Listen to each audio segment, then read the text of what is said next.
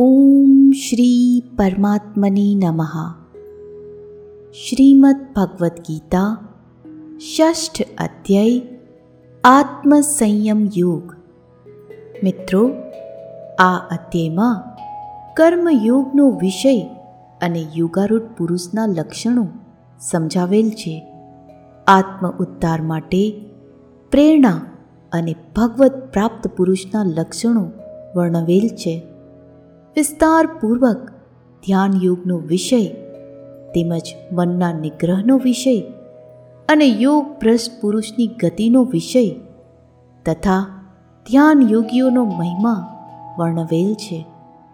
શ્રી ભગવાન બોલ્યા, જે માણસ કર્મફળનો આશ્રય લીધા વિના કરવા યોગ્ય કર્મ આચરે છે, તે સંન્યાસી તેમજ યોગી છે.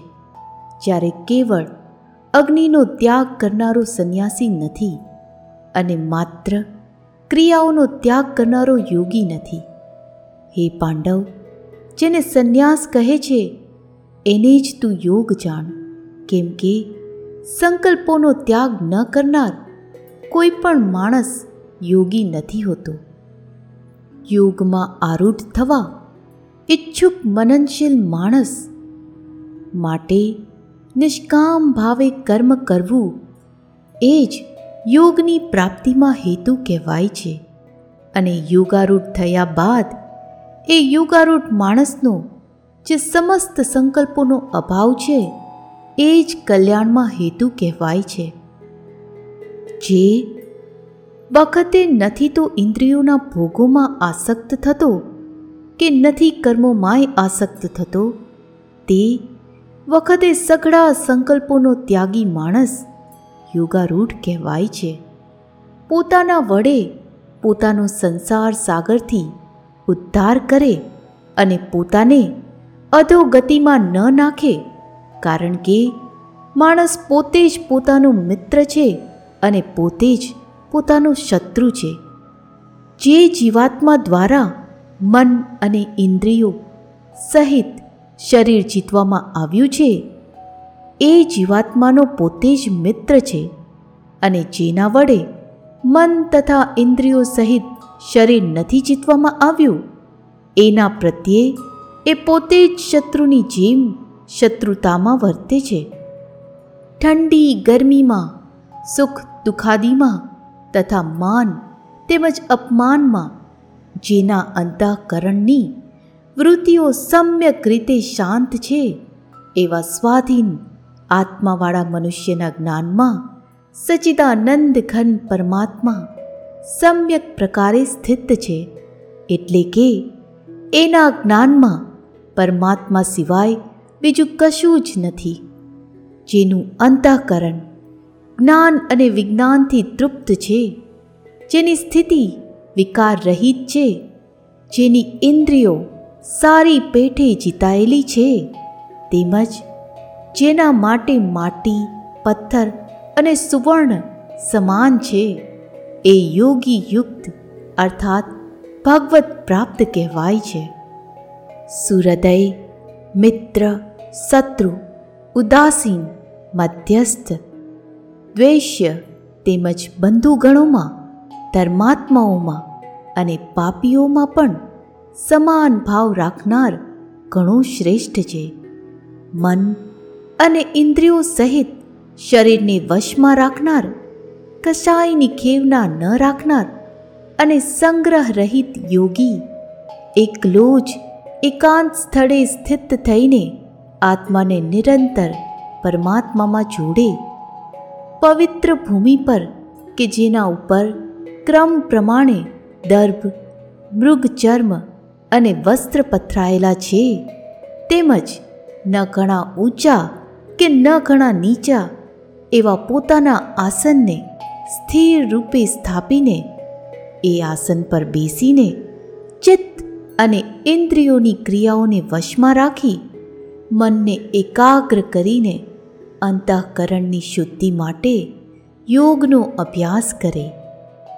કાયા, મસ્તક અને ડોકને સીધા તેમજ ટટ્ટાર ધારણ કરીને અને સ્થિર થઈને પોતાની નાસિકાના અગ્રભાગે દ્રષ્ટિ ટેકવીને અન્ય દિશાઓને ન જોતો બ્રહ્મચારીના વ્રતમાં સ્થિત નિર્ભય તથા સમ્યક રીતે શાંત અંતઃકરણનો સાવધાન યોગી મનને સંયત કરીને મારામાં ચિત્ત જોડી અને મારા પરાયણ થઈને ધ્યાનમાં બેસે, વશ કરેલા મનનો યોગી આ રીતે આત્માને નિરંતર મુજ પરમેશ્વરના સ્વરૂપમાં જોડતો, મારામાં રહેલી પરમ આનંદની પરાકાષ્ઠા સ્વરૂપ શાંતિને પામે છે. હે અર્જુન, આ યોગ ખૂબ ખાનારનો સિદ્ધ થતો નથી, તેમજ બિલકુલ ન ખાનારનો પણ સિદ્ધ થતો નથી. તથા ઘણું ઊંઘનારનો પણ સિદ્ધ થતો નથી. તેમજ હંમેશા જાગનારનોએ સિદ્ધ થતો નથી. દુઃખોનો નાશ કરનાર યોગ તો યથા યોગ્ય આહાર, વિહાર કરનારનો, કર્મોમાં યથા યોગ્ય ચેષ્ટા કરનારનો, તથા યથા યોગ્ય ઊંઘ તેમજ જાગનારનું જ સિદ્ધ થાય છે. સંપૂર્ણ વશમાં કરેલું ચિત્ત જે વખતે પરમાત્મામાં જ સમ્યક રીતે સ્થિત થઈ જાય છે, એ વખતે સમસ્ત ભોગોથી નિસ્પૃહ થયેલો માણસ યોગયુક્ત કહેવાય છે. જે રીતે વાયુ વિનાના સ્થાનમાં રહેલી દીવાની જ્યોત ડોલતી નથી, એવી જ ઉપમા પરમાત્માના ધ્યાનમાં લાગેલા યોગીના જીતાયેલા ચિત્તની કહેવાય છે. યોગના અભ્યાસથી નિરુદ્ધ થયેલું ચિત્ત જે અવસ્થામાં ઉપરતી પામે છે અને જે અવસ્થામાં પરમાત્માના ધ્યાનને લીધે શુદ્ધ થયેલી સૂક્ષ્મ બુદ્ધિ દ્વારા પરમાત્માનો સાક્ષાત્કાર કરતો સચિદાનંદ ઘન પરમાત્મામાં જ સંતુષ્ટ રહે છે. ઇન્દ્રિયોથી અતીત માત્ર શુદ્ધ થયેલી સૂક્ષ્મ બુદ્ધિ દ્વારા ગ્રહણ થઈ શકે એવો જે અનંત આનંદ છે, એને જે અવસ્થામાં અનુભવે છે અને જે અવસ્થામાં સ્થિત આ યોગી પરમાત્માના સ્વરૂપથી કદી વિચલિત થતો નથી. પરમાત્માની પ્રાપ્તિ રૂપે જે લાભને પામીને એનાથી વધુ બીજા કશા લાભને નથી માનતો? અને પરમાત્મા પ્રાપ્તિ સ્વરૂપ જે અવસ્થામાં રહેલો યોગી ઘણા ભારે દુઃખથી પણ વિચલિત નથી થતો. જન્મ મરણના દુઃખરૂપ સંસાર સાથેના સંયોગથી જે રહિત છે તથા જેનું નામ યોગ છે, એને જાણવો જોઈએ. એ યોગ નહીં કંટાળેલા અર્થાત ધૈર્યશીલ અને ઉત્સાહી ચિત્તથી નિશ્ચયપૂર્વક કરવો જોઈએ. સંકલ્પથી ઉત્પન્ન થતી સઘળી કામનાઓને સમૂળી ત્યજીને તેમજ મન વડે ઇન્દ્રિયોના સમુદાયને બધી બાજુથી સમ્યક રીતે રોકીને ક્રમે ક્રમે અભ્યાસ કરતો ઉપરતીને પામે તથા ધૈર્યશીલ બુદ્ધિ દ્વારા મનને પરમાત્મામાં સ્થિત કરીને પરમાત્મા સિવાય બીજા કશાયનું ચિંતન ન કરે આ સ્થિર ન રહેનારું અને ચંચળ મન જે જે શબ્દાદી વિષયના નિમિત્તે સંસારમાં વિચરે છે તે તે વિષયમાંથી રોકીને એને વારંવાર પરમાત્મામાં જ નિરુદ્ધ કરવું કેમ કે જેનું મન સમ્યક રીતે શાંત છે, જે નિષ્પાપ છે અને જેનું રજોગુણ શાંત થઈ ચૂક્યો છે, એવા સચિદાનંદ ઘન બ્રહ્મની સાથે એકાત્મતાને પામેલા આ યોગીને ઉત્તમ આનંદ પ્રાપ્ત થાય છે. એ પાપ વિનાનો યોગી આ પ્રમાણે નિરંતર આત્માને પરમાત્મામાં જોડતો, સુખેથી પરબ્રહ્મ પરમાત્માની પ્રાપ્તિ સ્વરૂપ અનંત આનંદનો અનુભવ કરે છે. સર્વવ્યાપી અનંત ચેતનમાં એકાત્મ ભાવે રહેવારૂપી યોગથી યુક્ત આત્મવાન તેમજ સૌમાં સમભાવે જોનાર યોગી આત્માને સર્વભૂતોમાં રહેલ અને સર્વભૂતોને આત્મામાં કલ્પિત જુએ છે. જે માણસ સઘળા ભૂતોમાં સહુના આત્મારૂપ મુજ વાસુદેવને જ વ્યાપેલ જુએ છે અને સઘળા ભૂતોને મુજ વાસુદેવની અંતર્ગત જુએ છે, એને માટે હું અદૃશ્ય નથી હોતો અને એ મારે માટે અદૃશ્ય નથી હોતો. જે માણસ એકાત્મ ભાવમાં સ્થિત થઈને સર્વભૂતોમાં આત્મરૂપે રહેલા મુજ સચિદાનંદ ઘન વાસુદેવને ભજે છે. એ યોગી સર્વ રીતે વર્તવા છતાં પણ મારામાં જ વર્તે છે. હે અર્જુન, જે યોગી પોતાની જેમ સઘળા ભૂતોમાં સમ જુએ છે, તેમજ સુખ અથવા દુઃખને બધામાં સમ જુએ છે એ યોગી પરમ શ્રેષ્ઠ મનાયો છે. અર્જુન બોલ્યા, હે મધુસૂદન, આ યોગ આપે મને સંભાવે કહ્યો. મન ચંચળ હોવાને લીધે હું આની નિત્ય સ્થિતિને નથી જોતો. કેમ કે, હે કૃષ્ણ, મન ઘણું ચંચળ પ્રમથન સ્વભાવનું અત્યંત દ્રઢ અને બળવાન છે. આથી એને વશમાં કરવાનું હું વાયુને રોકવાની પેઠે ઘણું દુષ્કર માનું છું. શ્રી ભગવાન બોલ્યા, હે મહાબાહો, નિસંદેહ, મન ચંચળ તેમજ મુશ્કેલીથી વશ થનારું છે. છતાં પણ હે કુંતી પુત્ર, એ અભ્યાસ અને વૈરાગ્ય વડે વશમાં થાય છે. માટે જેનું મન વશમાં કરાયેલું નથી એવા માણસ દ્વારા યોગ દુષ્પ્રાપ્ય એટલે કે પ્રાપ્ત થવું મુશ્કેલ છે.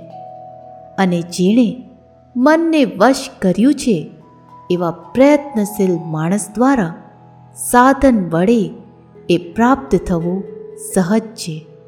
આ મારો મત છે. અર્જુન બોલ્યા, હે શ્રી કૃષ્ણ, જે યોગમાં શ્રદ્ધા તો ધરાવે છે પણ સંયમી નથી. એ કારણે અંતકાળે જેનું મન યોગથી વિચલિત થઈ ગયું છે, એવો સાધક યોગી યોગની સ્થિતિને, એટલે કે ભગવાન સાક્ષાત્કારને ન પામતા કઈ ગતિને પામે છે? હે મહાબાહો, શું એ ભગવત પ્રાપ્તિના માર્ગમાં મોહ પામેલો અને આશ્રય વિનાનો માણસ છિન્ન ભિન્ન થયેલા વાદળની પેઠે બે બાજુથી ભ્રષ્ટ થઈને નાશતો નથી પામતો ને? હે શ્રી કૃષ્ણ, મારા આ સંશયને સમૂળો છેદવા માટે આપ જ લાયક છો, કેમ કે આપના વિના બીજો આ સંશયનું છેદન કરનાર મળવો સંભવિત નથી. શ્રી ભગવાન બોલ્યા, હે પાર્થ એ માણસનો ન તો આ લોકમાં વિનાશ થાય છે કે ન પરલોકમાંય. કેમ કે, હે વાહલા, આત્મોદ્વાર માટે અર્થાત ભગવત પ્રાપ્તિ અર્થે કર્મ કરનાર કોઈ પણ મનુષ્ય દુર્ગતિને પામતો નથી. યોગ ભ્રષ્ટ માણસ પુણ્યશાળીઓના લોકોને એટલે કે સ્વર્ગ વગેરે ઉત્તમ લોકોને પામીને ત્યાં ઘણા વર્ષો સુધી નિવાસ કર્યા પછી શુદ્ધ આચરણશીલ ધનવાનોના ઘરે જન્મ લે છે. અથવા આ સિવાયના જે વૈરાગ્યવાન, યોગભ્રષ્ટ હોય છે, એવા માણસો એ લોકોમાં ન જતા જ્ઞાનવાન યોગીઓના જ કુળમાં જન્મે છે. પરંતુ આ પ્રકારનો જે આ જન્મ છે એ સંસારમાં ખરેખર ઘણો દુર્લભ છે. ત્યાં તે પૂર્વજન્મના શરીરમાં સંગ્રહાયેલા બુદ્ધિ સંયોગને એટલે કે સમબુદ્ધિ સ્વરૂપ યોગના સંસ્કારોને અનાયાસે જ પામે છે. અને હે કુરુનંદન એ પ્રભાવને લીધે એ ફરીથી પરમાત્માની પ્રાપ્તિરૂપી સિદ્ધિ માટે પહેલાં કરતાં પણ વધુ પ્રયત્ન કરે છે. તથા, જે શ્રીમંતોના ઘરે જન્મ લેનાર યુગ ભ્રષ્ટ છે, તે પરાધીન હોવા છતાં, એ પૂર્વજન્મના અભ્યાસના બળે જ નિશાંકપણે ભગવાન પ્રત્યે આકર્ષાય છે અને સમ બુદ્ધિ સ્વરૂપ યોગનું જિજ્ઞાસુ પણ વેદમાં કહેલા સકામ કર્મોના ફળને ઓળંગી જાય છે. પરંતુ પ્રયત્નપૂર્વક અભ્યાસ કરનાર યોગી તો પાછલા અનેક જન્મોના સંસ્કાર બળે આ જ જન્મે સંસિદ્ધ થઈ સમગ્ર પાપોથી રહિત થયા બાદ તત્કાળ જ પરમ ગતિને પામે છે. યોગી તપસ્વીઓ કરતાં શ્રેષ્ઠ છે. શાસ્ત્ર યજ્ઞોથીએ શ્રેષ્ઠ મનાયો છે અને સકામ કર્મ કરનારાઓથીએ યોગી શ્રેષ્ઠ છે. માટે હે અર્જુન, તું યોગી થા. સઘળા યોગીઓમાં પણ જે શ્રદ્ધાવાન યોગી મારામાં જોડાયેલા અંતર આત્માથી મને નિરંતર ભજે છે, એ યોગી મને સૌથી શ્રેષ્ઠ માન્ય છે. શ્રી કૃષ્ણ અને અર્જુનના સંવાદમાં શ્રીમદ ભગવદ્ ગીતારૂપી ઉપનિષદ અને બ્રહ્મવિદ્યા તથા યોગશાસ્ત્ર વિષયનો આત્મસંયમ યોગ નામનો છઠ્ઠો અધ્યાય સમાપ્ત.